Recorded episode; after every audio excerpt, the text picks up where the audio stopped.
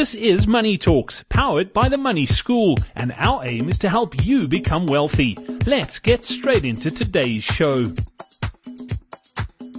Welcome back to the next edition of Money Talks, powered by the Money School. I'm Brad Brown. With me is money coach Gary Kayle.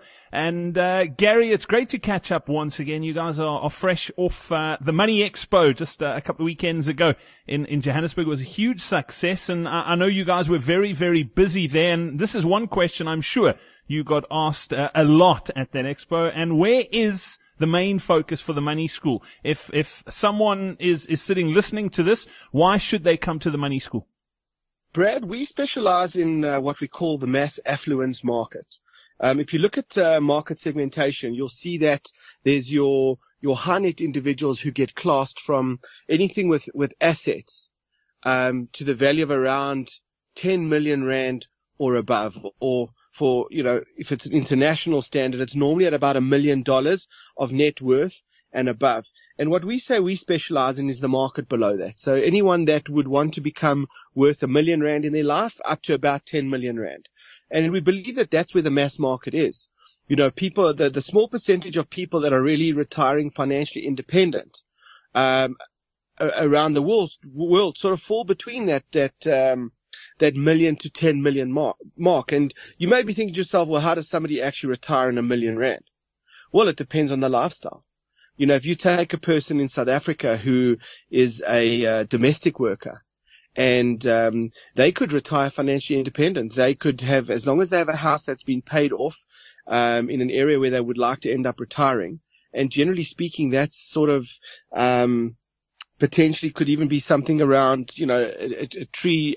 Uh, I mean, a house under a tree next to a river you know, in a, in an area like Polokwane in South Africa, where they're close to the, they, they're close to, um, city centers, they're close to their local church and community. And that for somebody of, you know, of that earning capacity, um, would be very happy to end up with a house paid off and even uh, a couple of hundred thousand rand would do it in terms of them just being able to draw down a little bit of money every single month, combine that with a bit of pension money and they'd be able to look after themselves.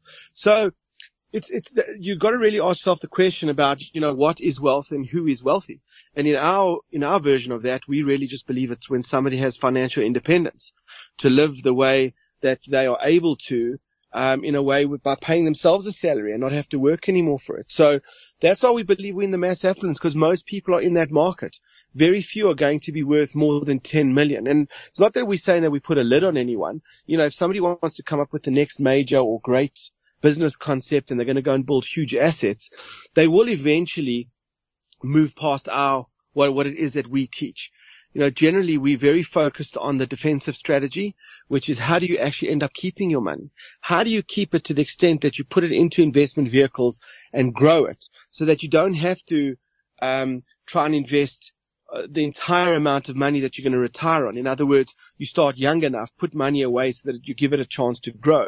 Now, that's where we are. We are looking to help the masses to achieve affluence in their life. Because if you look at the definition of affluence, it's when you have abundance of something. But unfortunately for most people, they misunderstand what abundance means. Most average consumers would be thinking that it means that they can buy what they want, when they want, how they want, and they never have to really be accountable to what they do financially. And that's not true at all.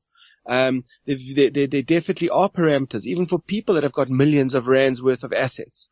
Um, they still have to be careful and have to work according to a plan.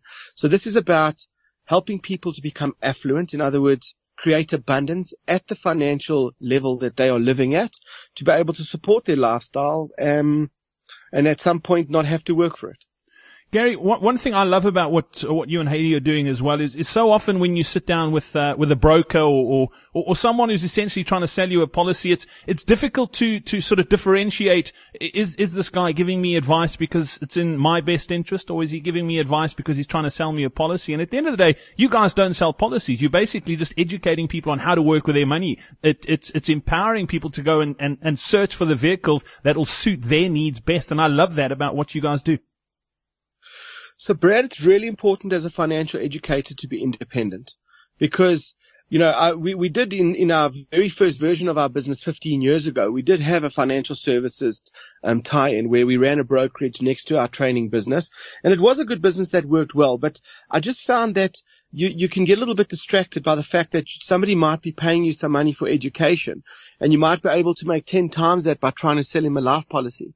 And so I just figured that there are enough people in the world that really have got no clue what to do with their money um, and would be prepared to pay to educate themselves to get themselves to a point where they are independent to be able to make these kinds of choices. And I can tell you now that even if you have a great financial planner, the reality is, is that all decisions still sit squarely on your shoulders. Money is always going to be a do-it-yourself job. And it's really important that consumers equip themselves to be able to understand what it is that they're purchasing and to be able to manage those products on an ongoing basis through their life. So at the end of the day, even if you have a great financial planner, it's still up to the individual to to maintain and update his financial situation by engaging with a financial planner, knowing what he wants to talk about, knowing how his life is currently changing and how those things impact his financial situation. So that's why we believe very strongly in the financial education and especially as an independent portion of it. I love that. Gary Kayle, thank you very much. If you want to find out more about the Money School and what they do, just get to the website, okay? It's themoneyschool.co.za. All the details are there. Some great things coming as well. So make sure you check out that website uh, and stay in touch. You can get your questions answered here on the podcast by submitting them on that website too. So until next time, from myself, Brad Brown, and Money Coach Gary Kayle, it's cheers. Thank you for listening to Money Talks powered by the Money School. To find out more about the Money School, head over to themoneyschool.co.za.